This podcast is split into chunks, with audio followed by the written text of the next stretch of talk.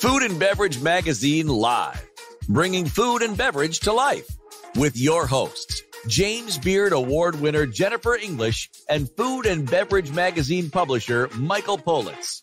Featuring leaders in the hospitality, branded food and beverage, and CPG industries, many of whom are Jennifer and Michael's friends in the business. For an informal and informative conversation where friends in the business share the latest intel, ideas, and best practices. Live, juicy inside scoop from the tastemakers, newsmakers, bread bakers, drink shakers, spoon lickers, clam diggers, farms, foodies, and friends of the food and beverage magazine world. Here are your hosts, Jennifer English and Michael Politz. No. Hey, somebody tell a joke. What is going on today? This is very exciting to be here, I have to say. It is? Yeah. You don't seem excited. We have a jam packed and fun filled show. In the second half of the show, we're going to tap into one of the big trends that's coming, which are these boxes that arrive and it's kind of like a surprise. You don't know exactly what's going to be in it, but it's going to be filled with, you know, snacks or fashions or other things. Well, somebody's taken the idea of these wonderful uh, subscription boxes and figured out how to load them with the best Asian snack foods because nobody on the planet, they say, does snack Mm. foods as well as people in Asian cultures. But Mm. that's because they haven't had my popcorn. But I digress. Mm. But in the first half of the show, as part of our mission to get to the top of the information food chain during this COVID madness, we've talked a lot, as you know, about what's going on, and, and people keep bringing up real estate. Well, my landlord, my landlord this, and my landlord that, and I'm not going to have money to pay my mortgage or my rent, or my, you know, the implications of the interconnectedness are brought up pretty regularly. And one of the things that we need to do is make sure that we get information about what actually is happening and being done. When the White House had their big uh, roundtable, which wasn't a roundtable at all, but they had a roundtable summit meeting uh, with the restaurant industry folks, not enough was made of the real estate piece of that.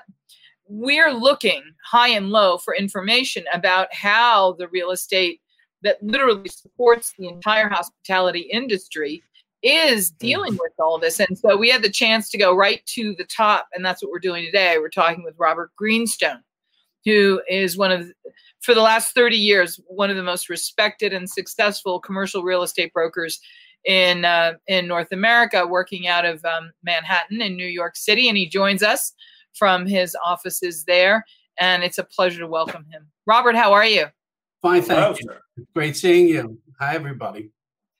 You know, I have to be honest with the audience. We were having so much fun sort of in the green room with you backstage before the start of the show. You've got great stories and it's really it's it's very generous of you and wonderful of you to come here and be here with us. what's going on? Let's just start off by saying what's going on in New York as a New Yorker, as a lifelong native New Yorker. Uh, tell us, paint a picture, if you will, about not just real estate, but, but what's going on in the streets. What, what is going on around you? Well, uh, New York is very unique because of its population density. And the uh, like all locals, uh, there's a culture that happens in New York that um, is apart from the uh, the tourist, the actual dyed-in-the-wool New Yorker, and how they're responding, because that's essentially who's left. The tourists are not here. Um, the businesses that um, usually have people coming in are closed. So we're basically left as New Yorkers for the first time in isolation. Matter of fact, when you walk down the street, it's surprising that you aren't hearing any honking horns. Um, you can go out virtually any time, and you'll find that um, you, you could uh, you could take a bowling ball, as they say, and you could roll it down on the street, any street. Uh, the the uh, thing is that as New Yorkers, as culturally uh, diverse as we are, a lot of people are taking to social distancing, and a lot of people are using their masks. Not everybody, and it's kind of unfortunate to see that not everybody is doing that. They have the attitude that.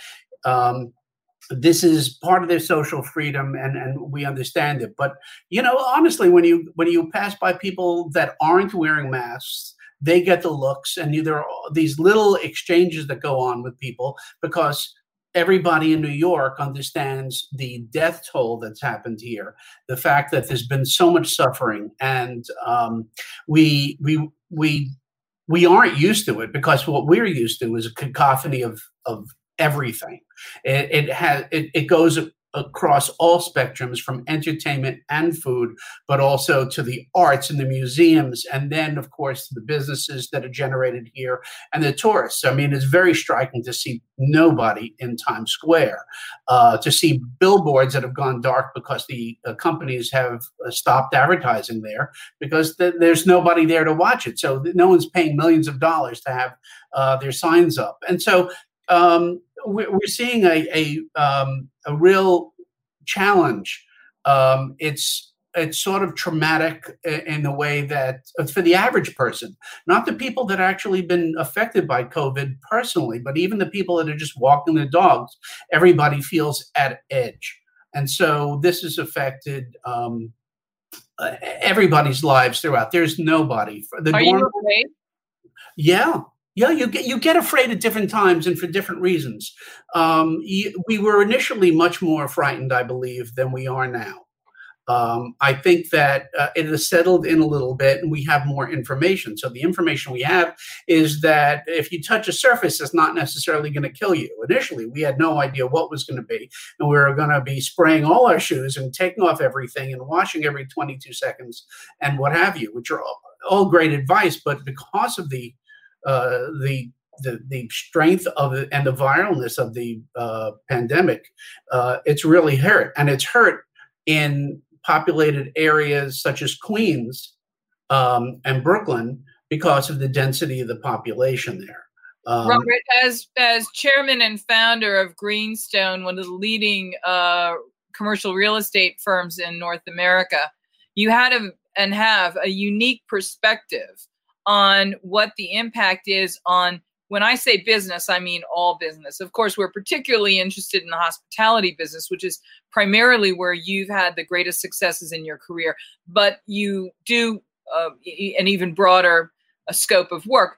But in particular, can you give us a sense of what's going on in the real estate industry, in the commercial real estate world? Are businesses in New York and New York City open? Are they not open? Are they sort of open? Are they half open? Where are we and, and what does the picture look like from a commercial real estate standpoint? It's very bifurcated. Um, when you are talking Midtown Manhattan and the office population is not there, and there's no chance to pick up any of the tourist um, uh, business, uh, you're closed. There's just no business uh, that warrants turning the lights on uh, when you are in a neighborhood, Upper East Side, Upper West Side, Chelsea, uh, Tribeca, things like that, uh, it's on a case by case basis. A lot of it has to do with um, the way people have initially operated. Um, you know, price points make a very, very big difference in the in the pandemic.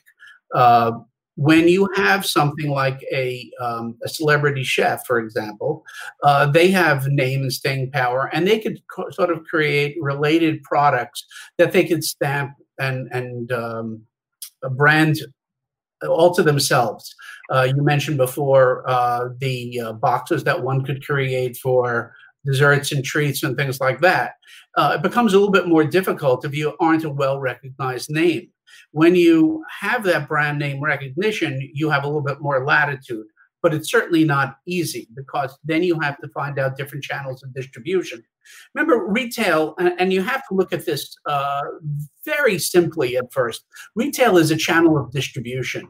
And uh, we were going through a, a tough time with the advent of e commerce no more electronic stores, no more music stores, no more bookstores, uh, no growth in this, no growth in that. And then the retail stores that were there were hanging on. So are you are you telling us that immediately prior to the pandemic hitting that there were certain retail and commercial brand enterprises in New York City that would have had a storefront or a retail presence that were already struggling? Absolutely. Matter of fact, if you take a look at Third Avenue on the Upper East Side, which is pretty much considered the Gold Coast uh, of where people live that have money there in Tribeca, but the density is on the east, uh, on the Upper East Side, or for that matter, on the Upper West Side. Uh, these are residential areas, that, and so people uh, had uh, a need for a product. But you you were seeing because of e-commerce a twenty percent vacancy rate. If you went up and down the store uh, the avenues, you would see store after store on Third Avenue that were was vacant because uh, they were financially challenged. They were selling. Just so you understand, there's a difference in selling a commodity than there is selling a um, a unique item when anything you can get is available on online, you, you certainly could sit there at three o'clock in the morning and just order it. You could do your groceries or whatever you want. Um, celery is celery. If you don't like the way it's picked out and delivered to you, you pick somebody else who's going to deliver it. But it's a function of convenience, which leads me really to um, uh, a feeling that I have that the phrase location, location has less relevance today than it ever did. Location, location, location has been transplanted with convenience, convenience, convenience. If you're in a location that's convenient, and that's really what locations have all been about, you have a greater proximity, a, a stronger proximity to your customers who are going to be buying your specific uh, uh, goods and services in greater numbers. When you cut that out, let's say you take a, a restaurateur, in our case, we're talking food and beverage, and they're making a certain percentage they know what their food costs are. They know what their employee, their, their HR costs, marketing, real estate, everything like that. And they are getting six, eight, 10, 12% profit margins if they're lucky. And you take 10% of their business away, what's the first thing to go?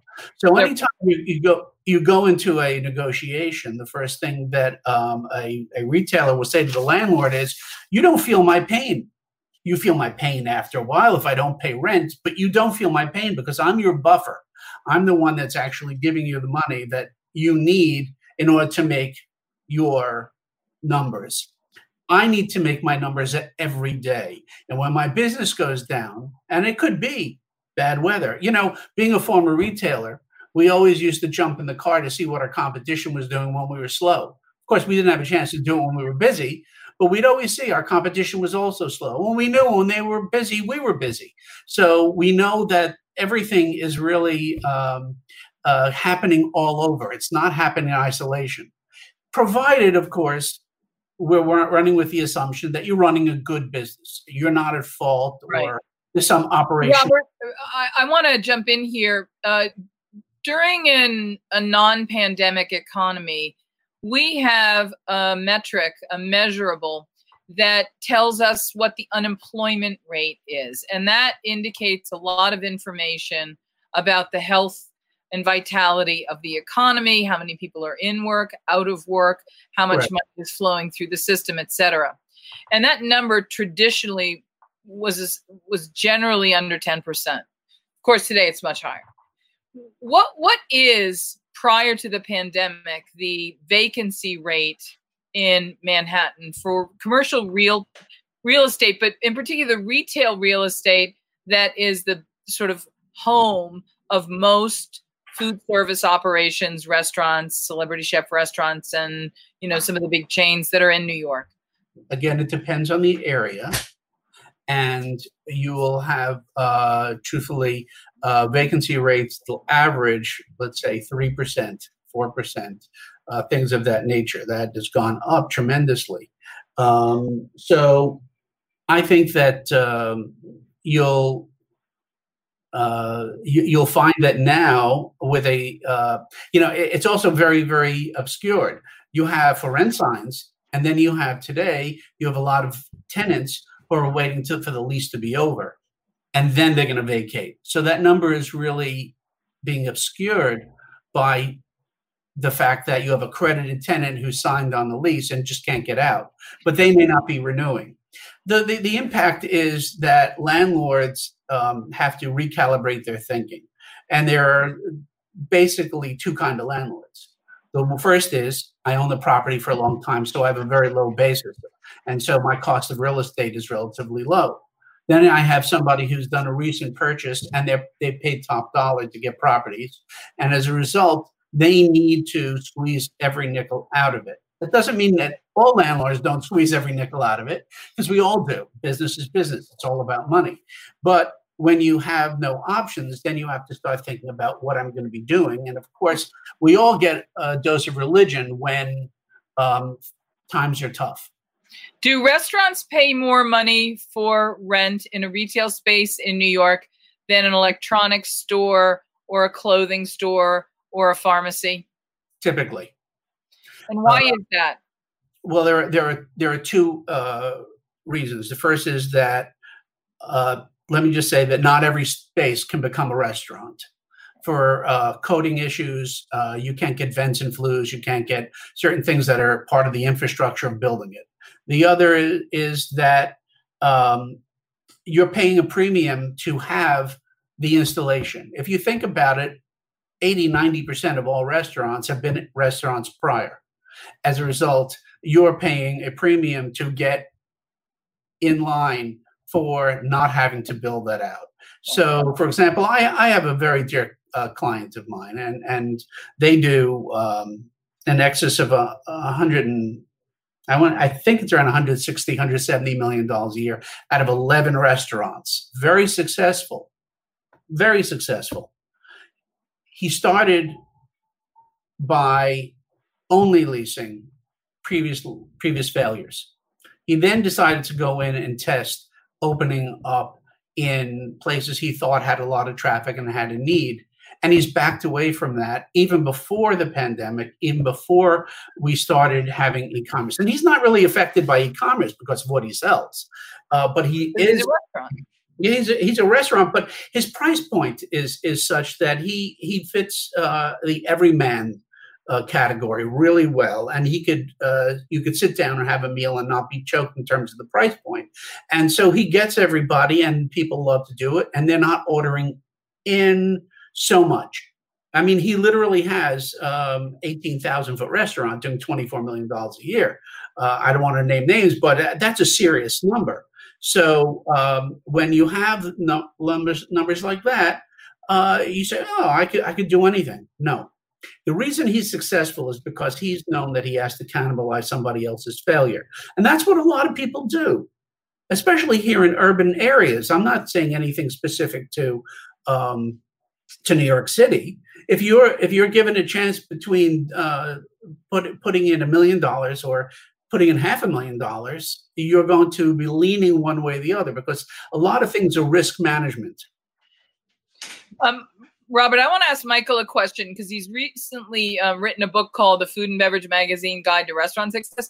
How important is the real estate piece of the startup of a successful restaurant equation um, featured in your book? That book? Yeah. Just want to make sure we show the book. I want to make sure Robert gets a copy at Barnes and Noble. Barnes and Noble, Robert. Okay, Well, we'll send Fifth him. Avenue. Yes. Fifth Avenue. Um, it's very important, right? And what listen, my background, my education is in real estate, right? Like I went to the Kogod School of Business. I have a business degree, but all that is based off of real estate, urban development, real estate finance. So everything we've learned is real estate, right? What I do now in magazine business, it's real estate. But This I, is estate. hear location, location, location. But Robert's telling us that in this Well- day and age and moving forward, that might not be the case. you know, here's the thought. Every I've got restaurateur friends that are like, I need to be on First and Main. I need to be on the busiest street there is. I'm willing to pay the most, right? Well, that doesn't always work. And Robert knows this. That's not always the solution because there are restaurants that are in warehouses that are killing it, right? Which I write about in the book. There's one called Amalfi in Rockville, Maryland. They've been around for 40 years. And they're always busy. Why? Because they're consistent and really it- they give abundance of food. They do all the right things, right? So so I think in more of an urban area like in New York, you can be off the beaten path. People, as long as you're not too far away in walking distance, people will still come if the product is right. Now, going into second gen stuff like second and third generation restaurants, sometimes that's the only way you can get into your. When you have a spark to open up a restaurant, sometimes that's the only way to get into a restaurant because you can't afford to do your build out. Right. Sometimes there's even equipment in there and all kinds of great. We talked to Tagex, we talked to Neil Sherman, who's up in upstate New York and has all kinds of new and used, you know, equipment and for for really great prices, right? Yeah. there's a way in. There's an, an ignition. There's there's a fire inside these guys, and they'll figure out how to do it. Um, so Robert, and, and, even Robert could say that because some of the guys that are now, let's say they're doing 160 million, they had to start somewhere. They hmm. started. They had a fire inside. They started somewhere, and they they did what they had to do to get into their first spot. So Robert, given that there's probably a lot of negotiation that is going to need to happen over the next year between operators and landlords. And our hope is that as the equation is evaluated, do we open or do we wait? And people are are making that decision for themselves as well as well, listening to the government. I'm coming. Well, more back. importantly, Je- Jennifer, Jennifer, more importantly, if they can only open at 50% capacity, their rent is still going to be 100%, right? And their chef, and we talked to Elizabeth Blau about that, right? right, right. So it's like, so what do they do? Like, what's what yeah. what's happening out there, Robert? What are, what are the landlords doing? Are they helping? I mean, what, you're you're right in the middle of the war right there with that. So what's what's uh, uh this is the billion dollar question right now. And this is happening all over, regardless actually of whether or not you're in retail or you're in office, because your your employees are stay at home. So um, right now, there's a lot of develop uh, discussions going on with landlords, and there's a lot of pushback. Some of the landlords understand that what they have to do is they have to cave at this moment, but they're looking to do one of two things either recoup their losses at a future date, which is going to be very, very difficult, quite frankly. Um, it, it, just use this analogy when you are uh, negotiating for with with a new landlord, the landlord comes in and says, "I have a bank that's stopping me from charging less than X number of dollars per square foot because it ha- I have to cover his pro forma, his number. He's only interested in the financial, and I can't give you a rent of less than X." But what I can do is I can fudge it a little bit. And the way I fudge it is by giving you more free of rent and more tenant improvement money. But I have to have steeper increases later on. So my average rent comes out, my aggregate rent comes out, and I can show the tenant, show the uh, lender. The problem is that after the tenant is in, there's very little chance that that tenant is going to be able to absorb that increase over and above what normal rent would be in order to satisfy the landlord. I mean, we're talking about a balance here. And at the end of the day, is the space too expensive or not exp- too expensive?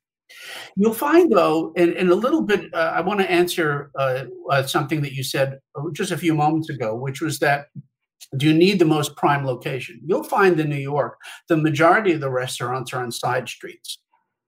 Very few are on the avenues. First, they can't afford it and they already know it. But the more successful restaurants, and I'm not talking fast food, because McDonald's and Burger King are a little bit different than, and Popeyes are a little different than uh, Giuseppe's. Uh, but you'll find these side streets offer um, uh, better value. And in addition to which, people will walk around the corner.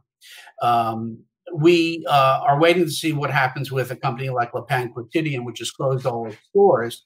But when I met with their CEO, he said, What do you think about real estate? And I said, I thought it was pretty smart. You're taking what I consider one off locations, meaning near the corner or near the traffic generator, but you're a little bit off because people know mm-hmm. Provide and they're going to go out of their way for you.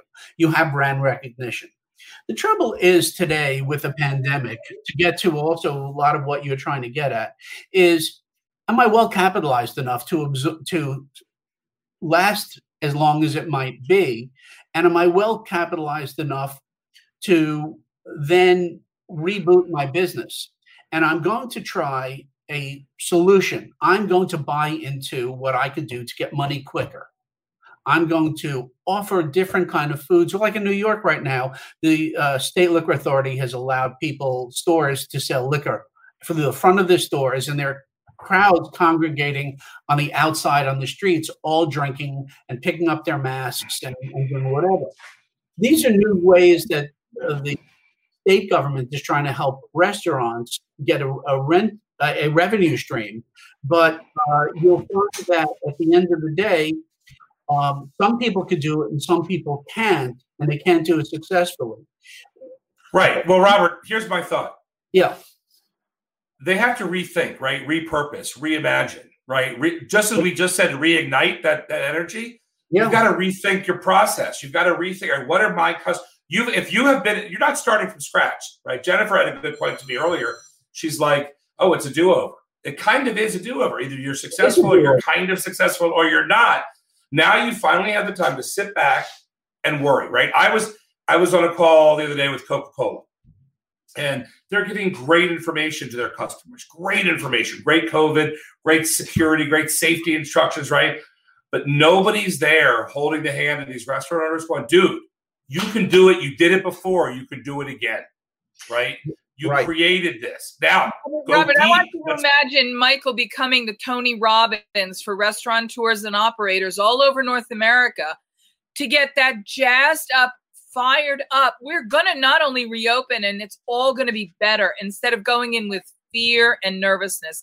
Part of the way we're trying to do that is to elevate their excitement about going back in their business with better information than they had before all the experience they've garnered and knowing what to leave behind. So that's why we're reaching out to people like you to come in and say, help us get some really solid, valuable tips about the mindset we need to get to and into to be able to go back when we reopen to be as fired up, to be as successful as possible. So let's start at the beginning of the process. The process is right now. The process is I have to write checks right now. And what do I do? Having been a former retailer, having written when I didn't have business for one reason or another, twenty, thirty thousand dollars a week just to cover certain businesses. I know the pain. And that's why I, I, I have the sympathy for what people are going through. You have to look at this as a rebooting, but you have to also say, what makes me special? And what makes me special is not usually 20 things. It's usually one thing. Peter Luger's makes one steak. I know a deli that made a fortune for its family on potato salad. It's just they did their thing of magic and they had to figure out what it was. In a situation like that, to start today, when you're writing checks that you really don't know if you're going to be able to cash, you have to start communicating. You have to communicate with your landlord whether you like it or not, whether your stomach turns or not, you have to speak to your landlord. And I know the aggravation and frustration of having to make that call, which you right. So don't be scared, right? Go out there and don't be scared. Be who you are, right? Listen, here's the thing, though, Robert. Like they, had, you're right. I agree. You must have read my book. Did you get an advance copy? Because we are talking about find that, like Peter Luger's, find that steak find that pot. What is your one dish that nobody else can make? Right. It was the one thing when um, when I launched the magazine 20 something years ago, Bobby Flay and I would talk, right? Mm-hmm. And Bobby would say to me, Don't ever, don't ever critique anybody, don't ever review anybody. They could be having a bad day. They're, maybe you ordered the wrong thing, but they always have that one thing that makes them special, right? right. Always the one thing. So it's sort of like I agree. Now let's go back, and it's almost like let's go back to that. With that same passion, call your landlord. Like, don't be, you know, be be aggressive about it. Call the guy, call the or the company or whoever I, it is. Uh, we're talking on Food and Beverage Magazine. We're not talking about food and beverage and gardening. We're talking about right. something very specific. And I'm talking about retail and restaurant leasing. What happens to a retailer who has the wherewithal? First off, again, it's always two choices. I want to do this, or I'm taking the keys and I'm throwing down the sewer and I'm walking away from this. If I right. want to go forward, then what the hell am I going to do? So the process starts that you have to talk to your landlord. The second thing is you have to communicate with your customers. You have yes. to make, you see, a lot of people have a transient business and don't know how to gather the information about their customers. They take it for granted that their customers will like them and come back. They certainly use uh, things like Grubhub and whatever to get names and other information about people who shop with them. But how are they utilizing that information to now when it's really important how do i monetize my relationships with my existing customers to keep them informed of what i'm doing and to keep my name recognition out there the other thing you have to do is communicate with your employees because they're very, very frightened right now. And so communication is really the best thing you could do. The other thing is you have to be honest with yourself. What are your strengths and what are your weaknesses? I would say that if you aren't sure, then you might as well sit down in a corner and ask your friends to call you and tell you really what your strengths and weaknesses are because they know absolutely it. absolutely but they know it all right absolutely ask mom and dad ask your children ask your spouse whatever it is this is a time for self-examination don't beat yourself up but find out what your strengths are and figure out how you want to do it because this is a time time of self-reflection robert can you um can you stay with us. We're going to welcome our next guest, uh, and he's in a business that five years ago, three years ago, might have only been a brick and mortar business with an ancillary online presence. And today, the kind of business that he runs is is really primarily going to be an online business. And but some of the core components of customer service, customer data management, relationship management, product offerings there are going to be so many of the same things that you would have been familiar with in your days as a real um, business, uh, not a real, um, as a, a retail business owner, and now in the retail business of real estate. Um, and it's really a pleasure to welcome him. He's the founder of Bokksu. And if you've been seeing these subscription boxes in all different categories, as a foodie, I've been paying very close attention to the ones that have goodies from different parts of the world. If you're an expatriate going to school or living in America and you miss the taste of home, well, that's one main driver, but there's so much more. There is a world of delicious, truly irresistible snacks that most of us have never even heard of. Some of them might have an ingredient or a name that might make us uh, seize up and cringe just a little bit but that, that are delicacies and, and commonplace in other parts of the world. That's an easy headline. Oh, shocking, shocking. I'm going to eat a bug. That's not what we're talking about. What we're talking about is the kind of connect with, comforting, familiarity, and delicious, irresistible assortments of snacks that our next guest has been curating. And uh, Michael, I know uh, it is safe to say that you are the uh, king of the snacks alongside We're a couple of snack lovers. Danny Taing from Bokksu, welcome. Thank you. It's good to uh, be on the show and um, talk with you all. Um, Hello, Danny. Hello, young there. Danny. Hi, Michael and Jennifer. Not that young, but yeah. talk a little bit about the category that you're in because it's not a category that existed five years ago. Yeah, so I mean, I'm in a relatively new space. It's um, there's been a lot of different branding terms for it, but I would say generally speaking, it's a direct consumer e-commerce space. So similar to things like Harry's or kind of like away luggage and that type of thing, where it's entirely digitally native. So we've never had a brick and mortar. Um, we don't plan to have a brick and mortar anytime soon. Um, and like it's almost this reverse situation where nowadays a lot of these big brands first start off online, and if they reach a level of success, then they try and distribute it to brick and mortar. Talk about Bokksu and what do you do? Sure. Yeah. So um, I kind of have one of our boxes here. just kind of show it really easily. Oh, that's so, so box two. Yeah, we are a subscription box and kind of media content platform for Japanese snack food discovery. What we do is we Danny, Danny, I'm going to put you, Danny, Danny. Yeah. Jennifer, did you get a box before this interview? no, but I want to know what's in it. Let him talk. I'm going to let him talk. I just wanted to see if something was going on secretly behind the door. No, I, I secretly I didn't get one and you didn't. I didn't. I, we didn't have one box assigned to us, and I squirreled it away, sitting back in my, in my cubby hole. I thought that box went to Tucson and Miss Vegas. I just didn't know if Miss Vegas. No, I would know, be happy to send you both a box. I apologize for that fairness, I have to say, I am a lover of um, Asian snacks. Just stop there. You're just a lover of Asian snacks. As a longtime co-host of Fong on Food with the beloved late Nathan Fong, I learned that some of the most delicious things in the world come from places that have to be on my bucket list to visit. And that he showed me what extraordinary goodies awaited those of us who just wanted to go out and give it a try.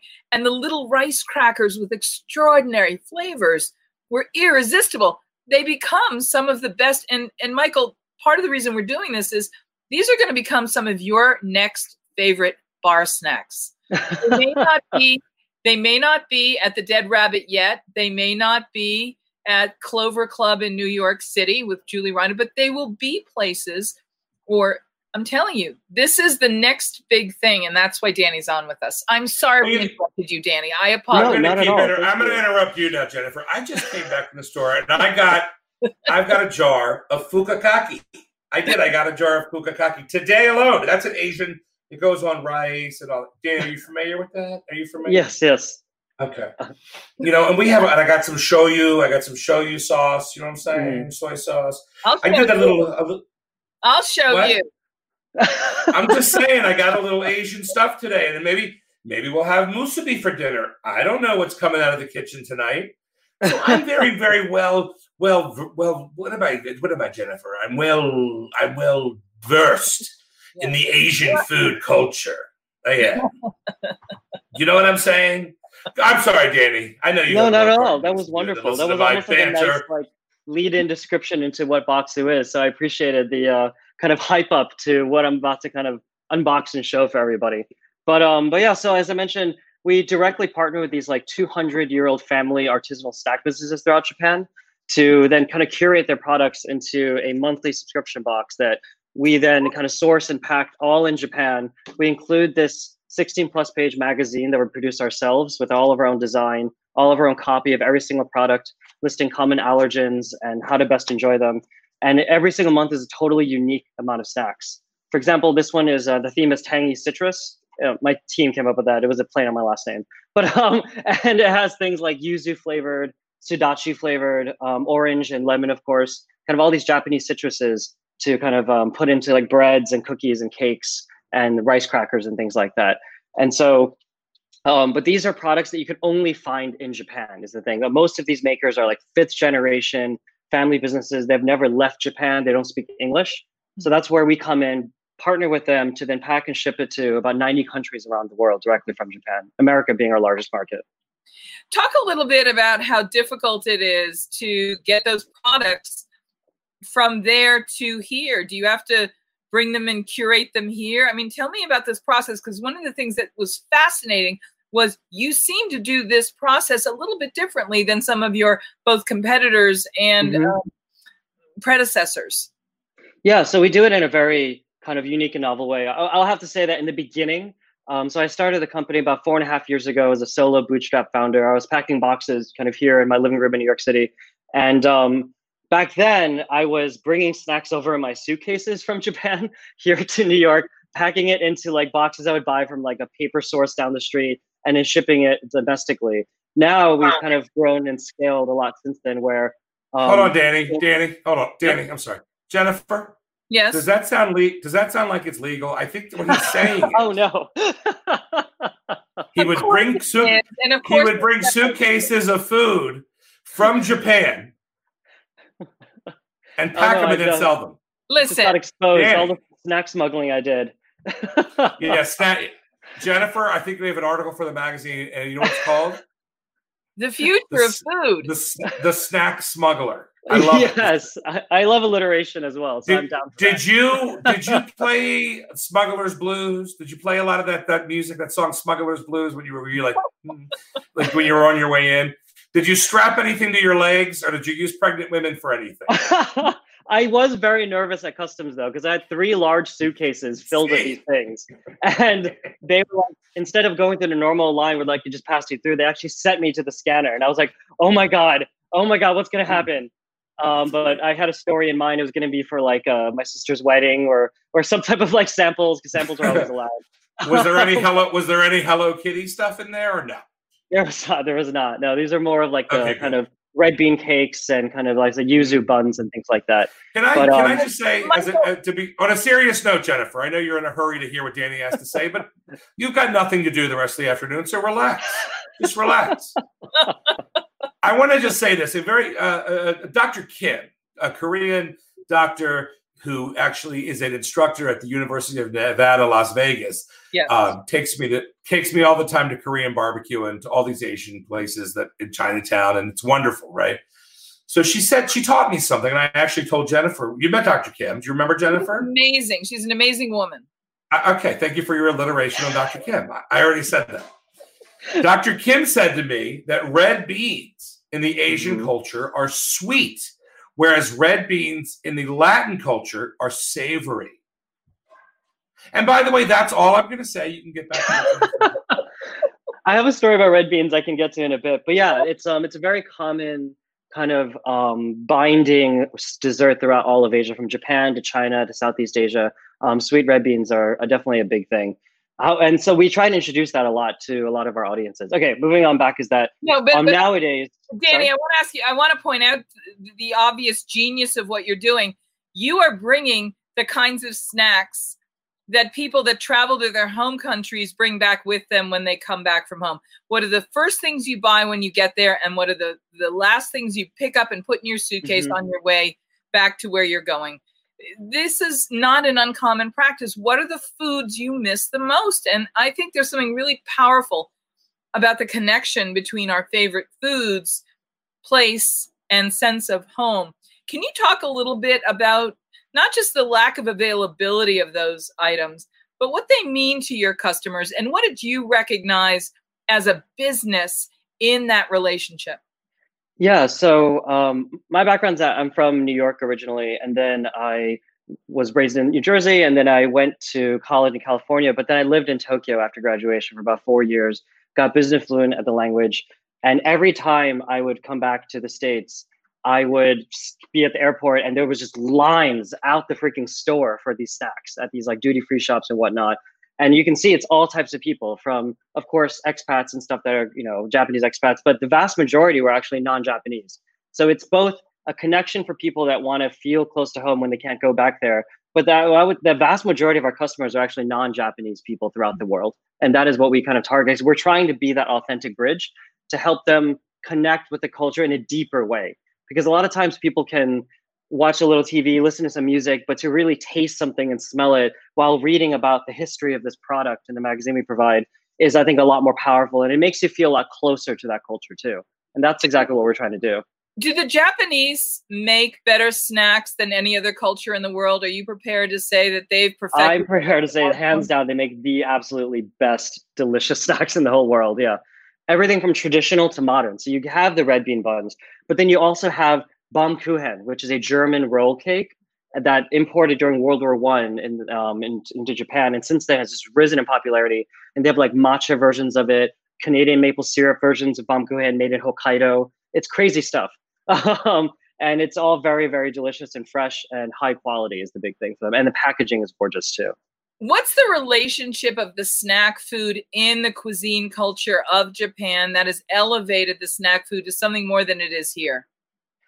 Uh, for me, from my experience of having lived there and talking to makers and traveling throughout the country, a big part of it, I would say there's two focuses. One is that Japanese has this, Japanese people have this concept called shun, S H U N, and it kind of means like peak freshness, where they eat seasonally where that's kind of caught on recently in America, but in general, right, us Americans, we want our strawberries all year round. We want our blackberries all year round. But in Japan, they only eat strawberries in the spring and they only eat like um, certain things in certain seasons, like chestnuts in the fall, etc. But where it's at peak freshness. And that also even gets transferred into their snacks. Like there's a lot of snacks you could only get during certain seasons. You can't even get it the rest of the time, which is almost a little crazy because it is kind of consumer packaged goods. Um, but it's like kind of this idea of eating fresh and using ingredients during that time period. Number two is also Japan's focus on craftsmanship. And I think a lot of people can see that from like their whiskeys and their beers and their like all these different types of things. The Jiro Dreams of Sushi, where they spend 20 years making the same, same egg omelet sushi, things like that. Um, also then goes into the snacks. Where some of our, we have a hundred year old candy maker in Kyoto that has been making the same type of hard candies for almost 100 years. It's the fifth generation president right now.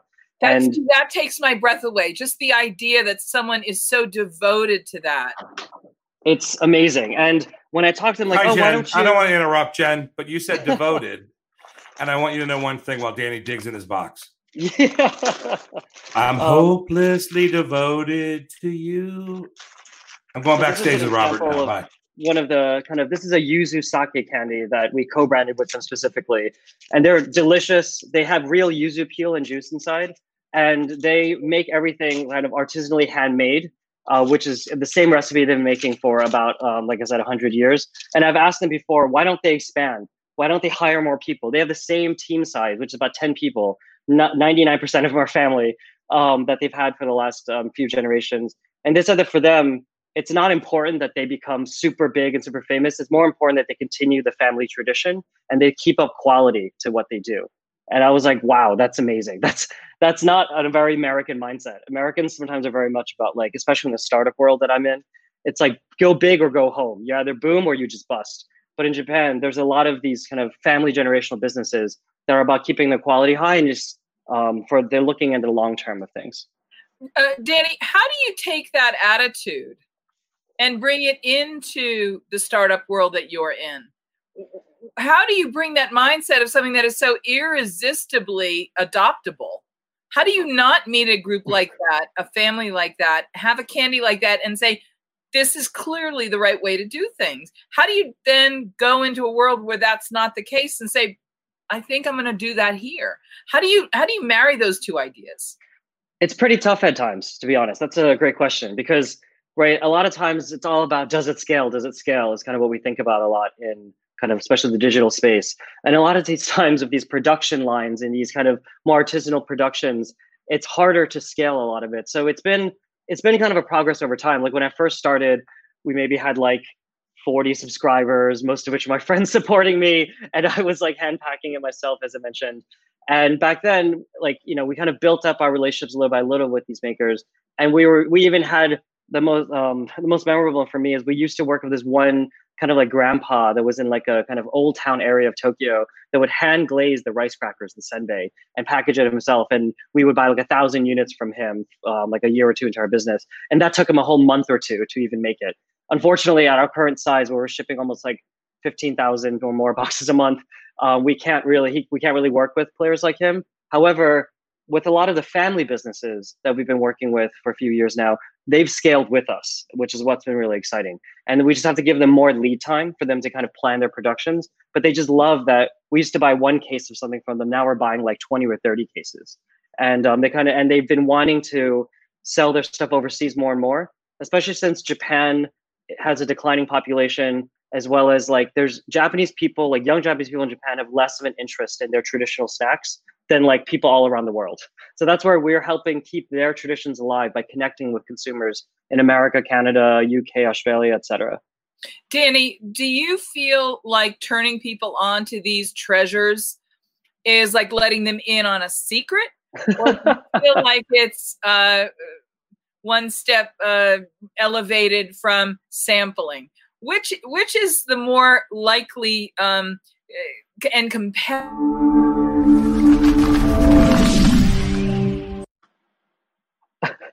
Did some title sequence just come into the? Yes, that, that was that was the blast that hand delivered the box to us. Yes. um, to answer your question, coming. That was the Bokksu delivery. Did you see that, Jennifer? How that happened? It's like, and then there it is. So now I have my thank you, Danny, for sending that so fast. See the services we get here, Jennifer. You ask, you receive. Lovely. I, I, I want to get back to, to that idea, Danny. Do you feel like you are letting people in on a secret, or do you feel like you're introducing people as what will be their next favorite food? Um, I actually would say both because the reason I'm saying both is that this is not really that it, it is a secret for a lot of westerners that have not traveled to japan or been there. But if anybody's been to japan a lot of these things are well known domestically or a lot of people that have just visited. Um, and we were trying to kind of connect these with those people around the world. However they're also getting kind of like sample sizes of it in the box so they can kind of taste it. We have about 12 to 14 unique products every single month and 20 to 25 items in total. And then if they do taste it and they like it um, they could only get it, really generally speaking, through our website, bokksu.com. So we also have an e-commerce shop component of our website. It's a subscription box plus a market where we now carry almost 200 SKUs um, on a kind of permanent in stock do you basis. Have, do you have any vending machines? Bokksu vending machines? that would be the dream. I would love to. I, you know, Danny, vending machine. Danny Taing, I can make that happen for you. Let's talk about that and make that happen. That would be great. I think we should do that in in California. I think mm-hmm. California is a right. We want a high Japanese population, right? Las Vegas. Of course, Las Vegas, no problem, no problem. No, as they say, no problem. I got this, man. We will have vending machines for Danny Taing's Proxu. That's for sure. Okay, so let's and Robert, Robert, by the way, who's backstage, can probably negotiate with some re- real estate landlords in New York to get some of these vending machines in there too. Yes. Although the vending business in uh, New York, a little rough. You know what I'm saying? Yeah, I would be afraid of putting vending machines out in New York City. um, but you know what's really interesting to me? We're looking towards the future. We're trying to get every operator as excited about reopening when the all clear signal is given. And what's so interesting to me is that we're going to be amalgamating all aspects of a digital future. Nobody denies that where we've come in this period of pandemic online, it's unlikely that's going away. Robert, you see it from one side, Danny, you're seeing it from the other, and I'm I'm opening this up to a, a roundtable discussion for us to ask the question since you're in two different dimensions of a retail uh, food experience, um, certainly from the boxes and your online store to what has been uh, restaurants in operation in brick and mortar space. Guys, what do you think? And and and this is a really unfair question in some ways because there is still uncertainty. But uh, how are we going to amalgamate the operations of existing operators on both sides of the digital divide to a successful future? Well, let me answer. Let me answer. This worries me. So, so if we go if we go digital e-commerce, right? You would think Robert wouldn't have any business, right? You would think Robert wouldn't be able to play storefronts, right? But that's not true because these storefronts are are, are, are sort of a marketing tool, right? They don't need as much space, and they also need warehouses. So Robert Greenstone has an entirely new business that we don't even know about yet because he's think he's forward thinking. Robert, go ahead. Well, yes. Um, it- it- it's, it's exactly it's exactly that. First off, uh, Danny, it's nice to meet you. Nice to I meet you think that, quite frankly, um, at this point, you don't need brick and mortar, and I wouldn't recommend it. I think that your your market is um, explosive, but it's also niche. So you have to uh, create that brand awareness, and and then you can start thinking about it. A lot of people don't need stores, but a lot of people do, and you have to understand what these channels of distribution bring. And uh, I believe that if you like, I, I've been in meetings with uh, chairman of Bloomingdale's and literally every vice president they've had sitting around 22 people around uh, a uh, conference table hashing out ideas for food courts in Bloomingdale's and Right. doing all sorts of things. And it and and everybody sort of agrees that e-commerce, e-commerce, there's nothing we could do. But the fact remains that what is available in e-commerce should not be available in brick and mortar, or at least not to the extent it is, because that uniqueness that we're talking about when we talk about unique experiences, it, it doesn't resonate when you could buy AAA batteries. It, it, it's it's a waste of, of retail space, if you will, if it's a commodity without a. Well, you were saying that before. If it's a commodity, it doesn't have to have anything special going on. Well, not much, but but then again, I'm a recent convert back because I'm at my age to vinyl music, and I say that I need a great vinyl store as opposed to looking for what the same twenty titles are online. I need somebody who's a curator for me, like Danny. I need somebody who's going to be involved in it. So when I look at department stores, they're all leased out space to various designers and they carry all the same things across the country, and that's great.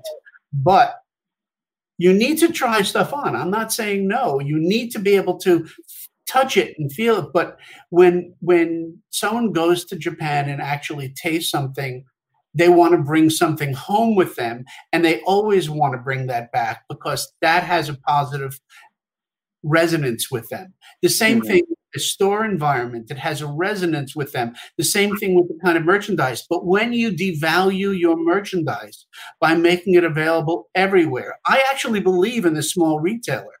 I believe in that small retailer as hard as that struggle is. And I want to open up as many unique stores as possible. And I think that the stores on Bleecker Street should all be unique.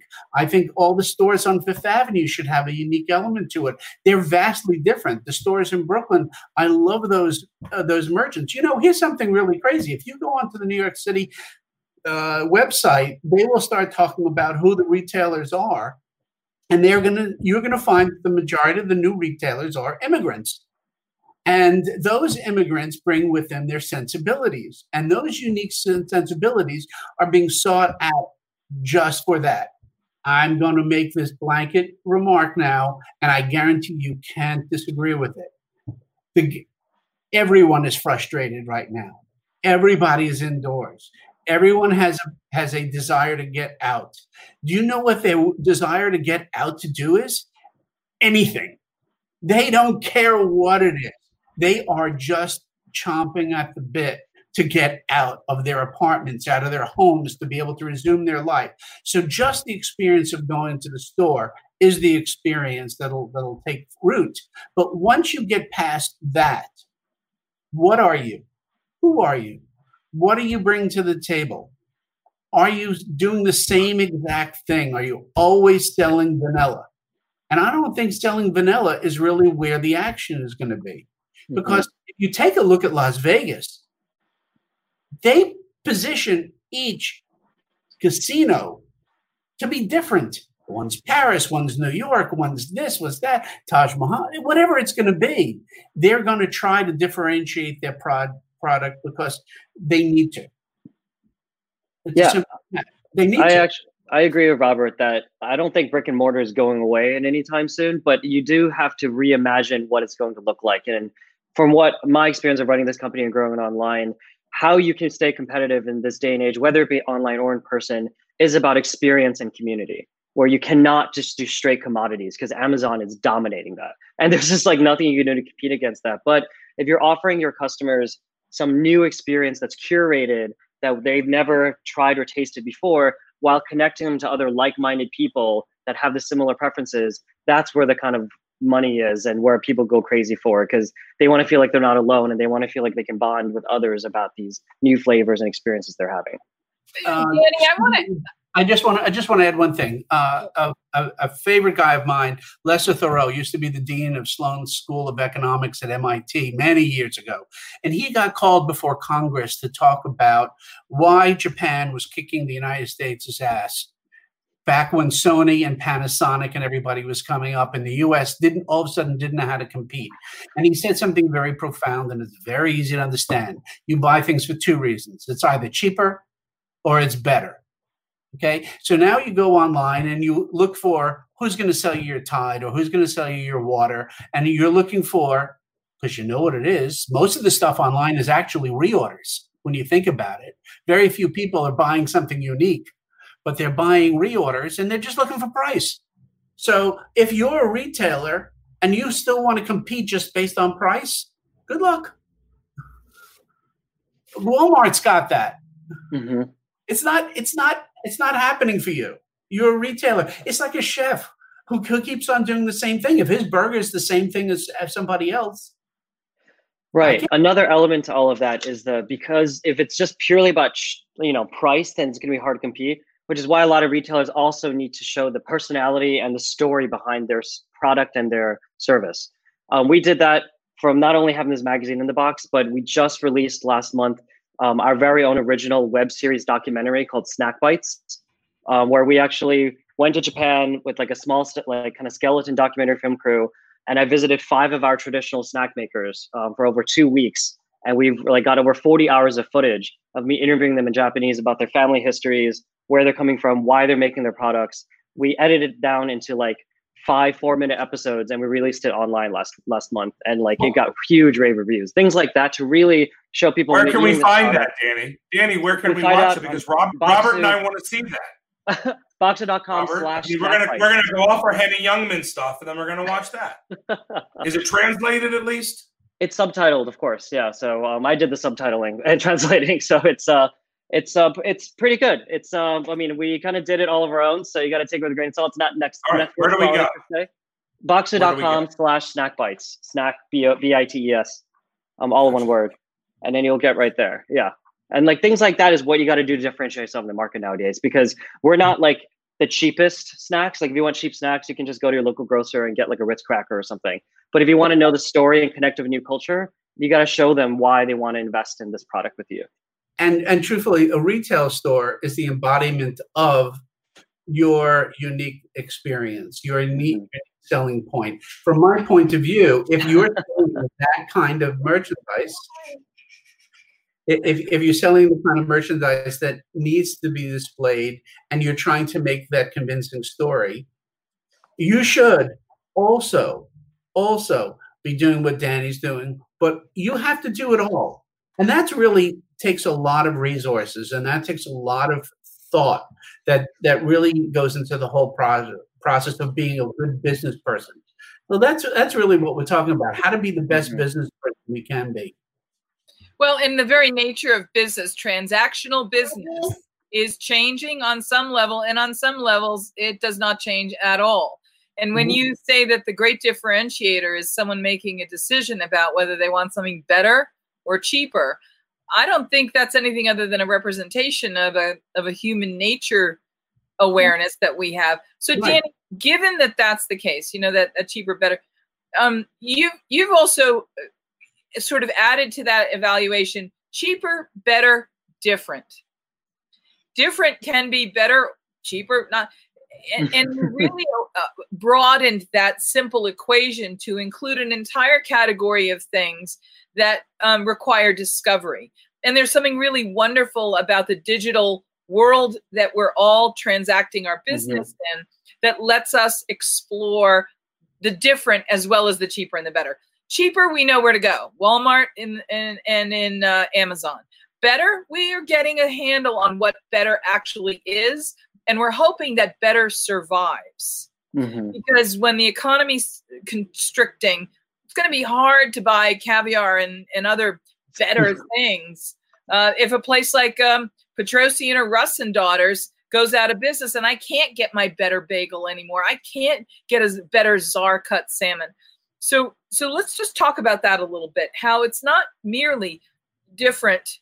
Uh, it's it's it's a it's a it's an entire new way of transacting business. Can I get your reaction to that?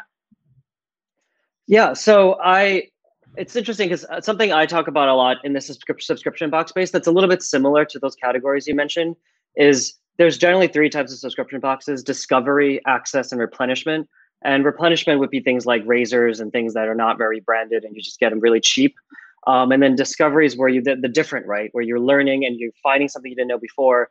And then access is being able to get that stuff like where you wouldn't be able to because the caviar store is out of business or something. And nowadays everybody needs to aim towards at least one or if not two of these categories to survive in the e-commerce world. Um, and in order to kind of support those businesses, people have to, customers have to be aware that cheap prices come at a cost and that like you might have to start paying a little bit more for the things that you took for granted because it was all subsidized by Amazon and Walmart's kind of ridiculous business practices right. and things like that, you know?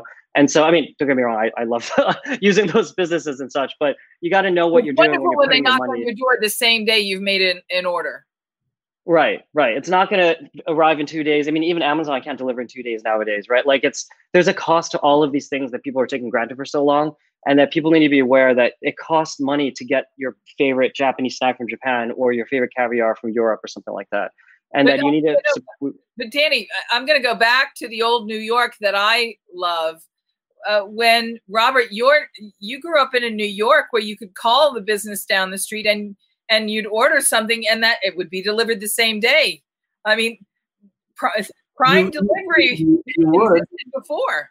You would, but truthfully, your way of thinking was you picked yourself up and you went to the store and you saw it and you smelt it and you tasted it and you tried it on and and you looked at retail as as a um, part of your life, even if you didn't um, take it as such. But the thing the thing that's crazy about New York is that for as big as it is, it's a bunch of small towns because we know our butcher and we know our, our cleaners and we know the people and our doorman tell us where to go that you know i have a doorman that tells us where to buy the sanitary wipes and i don't even know when he leaves his his position to get that kind of information but we have a network of people that tell us exactly what what's going on. One of my clients is uh, Citarella markets and uh, joe is one of the hardest working guys i know and i had a lot of people that always asked me, you, you know, you know, Citarella, why doesn't he carry toilet paper and paper towels? You know, I'd love to do all my shopping. And I posed it to him, and he said, I don't make any money off of that. That's not where I, what I'm known for. It comes back to what are you known for. So when you talk Bobby Flay, I mean, I used to get drunk with Bobby, but when he was first opening Mesa Grill, and he and Jerry Kretchmer taught me the real estate the real the restaurant business really. I didn't know. I was a schmata guy. I was selling clothing before that.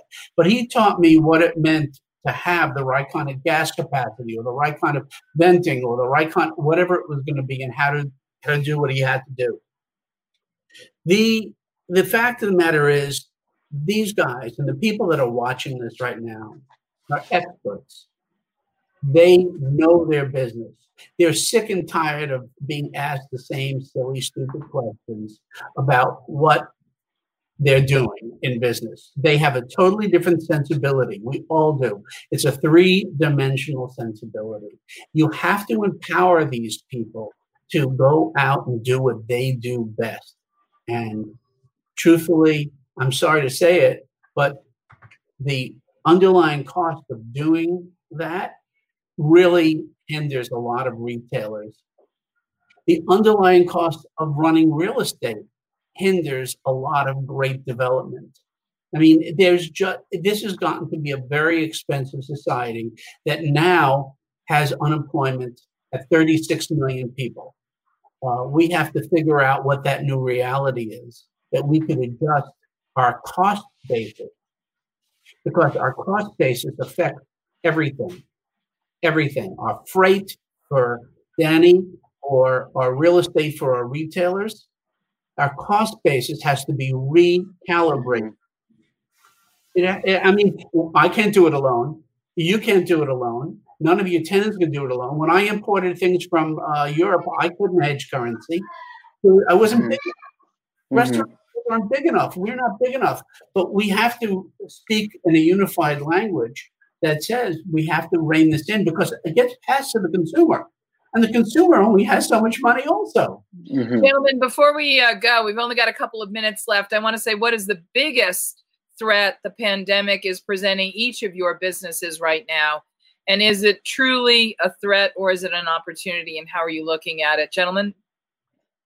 For us, um, we rely heavily on a global supply chain and working global shipping logistics and that has been severely interrupted from the pandemic, starting from March until still now, where um, air freight is out of control. Postal service networks are not delivering internationally to a lot of places.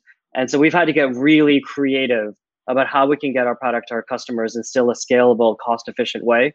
And that has been um, really difficult, as well as just a lot of our supply um, suppliers in Japan are having their productions interrupted from not being able to get raw materials, workers, etc. And so that's a huge, huge deal. At the same time, for us, this is also an incredible opportunity. E-commerce is accelerating faster than it ever has in the history of kind of um, as long as it's been around for the last few decades, where we're seeing like more and more demand because people now, for example, this year there was supposed to be 40 million visitors to Japan from all around the world, especially with the Olympics that were supposed to happen. All of their trips are canceled, but they still want to get to know Japan. So now they're looking online and having Japan delivered to them through us. Um, so we're kind of trying to straddle both of those right now. And and when you're telling me that that's part of the challenge that you're facing, um, is this going to change how you do business moving forward? Yes, in the sense that we were overly reliant on one solution for shipping in the past. And that's no longer going to be the case going forward. I'm going to have more backup options, more warehouses, more like ways to have fallbacks in case of another crisis hitting and affecting supply chains and shipping because that like really set us back um, this past month or so, and that was really quite painful to that. Like people have been waiting for their boxes for um, like a few weeks or a month or two or something like that. Robert, same question to you. Uh, I think communication is really uh, the answer because uh, right now, um, no one has figured out the exact solution to it yet because the costs uh, of entry is so high with retail. So, by communicating with people like myself, I act as a conduit to um, landlords as well as real estate uh, people who are who make real estate decisions for uh, companies as well as uh, re, you know independent retailers. They need to rely on us. And we need to rely on them, and communication is really where it's at. Because right now, with the so, with so much uncertainty and the cost of entry being hundreds of thousands and millions of dollars to open a store, they have to be able to make correct decisions. You cannot do that in a vacuum. Right now, because of the situation that we're in, we cannot tell in good conscience somebody just to open up. We would like to say, hey, take advantage of the market right now, but we don't know how long that will be and what their staying power. That changes situation by situation. And Robert, before I let you go, there is how many million square feet of retail uh, real estate in New York City?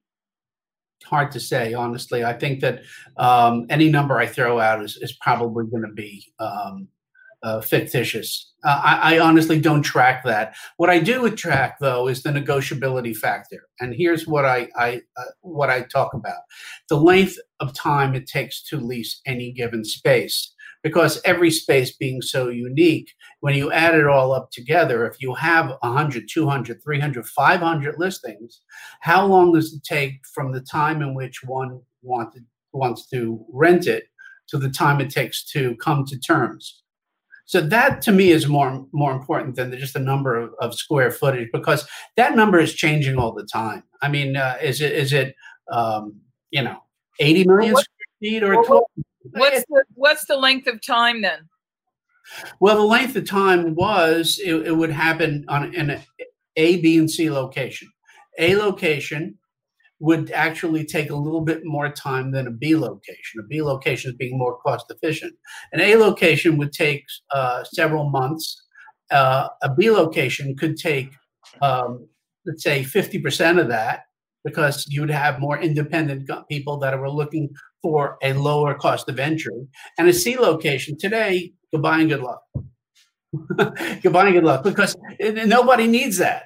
nobody needs something that, you know, they're going to be doing all the heavy lifting themselves. Well, the reason I was asking about the millions of square feet is I was going to ask you the question given that there are millions of square feet of retail real estate in New York City that have had a history heretofore, and we mm-hmm. know that there is a digital future awaiting us all, what is the best use, the most imaginative utilization of all that retail space moving forward to, to foster and support any kind of business and vitality in the culture and the community of New York or anywhere because what happens in New York happens across the country. Yeah. Well, first off, food and beverage is, is key right now. Mm-hmm. Um, the uh, the need because of its immediacy because i'm hungry and i need to get something to eat right now. I need to eat every day. I need to eat, to eat every day. day. You need to eat every day. You here's here's the thing. Look at h&m look at zara. Um, you used to be able to buy clothing and, and, wear it 20 times and then say, I'm starting to get tired of it this season. Today, with the Instagram uh, population, you buy something, you photograph yourself in it once, maybe twice. You don't want to be seen in it again. And there's a there's immediate need to throw away, and there's a throwaway disposable part of fashion. There are those, but again, we're going into various tiers of, of uh, retail price points. Um, what is the underlying cause somebody needs Gucci and Chanel versus they need uh, rag and bone? I mean, there there is a whole different um, mindset that goes into the decision making process, uh, and and truthfully, big data. So you have um, uh, just just market segmentation. If you're not doing market segmentation, you're not doing marketing. You, you are just not. You have to know who your customer is and very, very specifically. And then you'll know exactly where to locate and how much you can afford and what the size of your population is going to be. And anyone thinks that they have a product for everybody is fooling themselves. Danny, I'm going to give you the last word. Um, the question about the retail space, right, and what we want to kind of do and change it with, or you can finish us up any way you help you because we've had a really robust discussion today about the future that awaits yeah. us all, and anything you can give to know. Because mm-hmm. what I anticipate is that many operators on every level are looking to you as the future of any kind of operation, and maybe so, you've got some key ideas that you can share with them about how you can have both a, a, a real, edible, and digital existence mm-hmm. in some sort of retail environment of the future? I mean, it's kind of going to harken back to what I said before, but what I think is going to be really important for especially anybody watching or in the future that want to start their own business is to not necessarily think that they need to open a brick and mortar store right away. You, I mean, Robert talked about all the astronomical rents and all the costs that go into it setting up a Shopify store cost me like $30 a month. And I got it set up within like a week. And I was able to launch and get my business going with little to no external capital. And like this is a pretty common thing that's happening in e-commerce right now because there's a democratization of e-commerce with a lot of platforms and apps and tools that you don't need a lot of engineering knowledge and coding to be able to set up. And I would recommend a lot of companies look into that first to find the product, the thing that makes them really popular in their niches to then grow from there. And then from that point, go into like a pop up shop or experiential or kind of partner in a market somewhere to then um, kind of bring people in a kind of a storefront type of situation is what I would recommend doing into the future. Like starting as retail in this day and age would be really, really difficult um, right. for a lot of people but I, I, would say, Danny, uh, not only in defense of, of, what I do, but in defense of the people that are trying to do it. They right. need uh, a restaurant is a factory. It is producing something. They need to be able to do it, even if they are doing it out of a basement and they run three different restaurants out of the basement and they have a commissary kitchen and they're able to do with apps. One thing that they, a lot of people aren't taking advantage of actually are creating their own apps to get away from Grubhub and mm-hmm. like that because they're taking 30% of the profit margin. So right. I agree with the uh, idea of having convenience. I think that uh, retailers need to rethink what they're doing. And I think that uh, uh New York City, in particular, is a, uh, city of interactions. And you, mm-hmm. you not you you don't want to see New York City be devoid of stores. You just don't want to see it. It's not New York City. It becomes uh, someplace in Texas that you get into your car in a building and then you drive to another building and you get out and you go upstairs and and there's no life.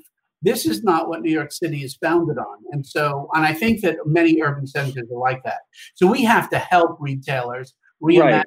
the business and and I agree. When you have a product like what you're selling, you have to make certain judgments that call for that. But um, you don't go to culinary school to um, learn packaging. You hire a packaging person that'll do that, and you just like anything else. There's a passion that goes around with food, right? And and and that's first of all, it's coming back. It's just a function. yeah, yeah. I agree. I, I was talking more. I mean, if it's a restaurant, you have to have a place. You can't ship restaurant food in a box. Right. So that, of course, that needs to have a, an actual storefront. Right. talking about more. So es- it was more esoteric, Jennifer, but we we've got to wrap there. This could go on for yeah, hours. Yeah. But hang on, I want you to look. Just pull this screen right here. You see the two of them. My, yeah. you know what I've been imagining this whole time we've been together. I don't think we all anybody needs to know that, Jennifer. this is a family show. I love you. Robert. I am so sorry. Just, just come with me. Come with me. I'm I'm fantasizing that Danny in his apartment has a window just to his right. And that Robert looking out his window just to his right. If you look on the screen, there's a small frame in the window where there are two upper and lower windows. Okay. I'm mm-hmm. imagining that Danny is in that upper window, that that's the room that Danny is in. And that unbeknownst to either of them, they're literally across the alley from each other in New York City. Jennifer, that's fantastic. Thank you for that insight. Guys, thank you so much for coming on. Let's all stay in touch. Thank you very Let's much. Get this. Yes, Robert, And we're going to come back to yeah, you sooner or later. Very good. Danny? forward. Everybody, just remember, Danny had his website there. Ours is greenstonerealty.com. So just remember, GreenstoneRealty.com. If and if we are want- going to be talking a lot more to Robert. We're we are. Jennifer, stop. I'm going to knock these guys off, and you and I are going to talk. Okay, because now it's live. thank you very much. All right, bye, guys. Thanks, you. guys. Bye bye. bye And I can't wait to try those snacks. Okay, there you go. Okay, that was. Oh, at least Robert's still watching. Oh, he's off too. They got good. They're they're good. Great guys. You were getting crazy on there. I You were getting crazy. I set this show up because I knew that this was going to be a juicy one for you. This is Yeah, a giant, juicy corned beef sandwich of a show for you. All right, can we go now? I've got a three-year-old yanking at my feet, and I love it. I want to go kiss him. Go kiss your We'll kid. you I say every show, hug your kids and count your blessings. Join us again tomorrow.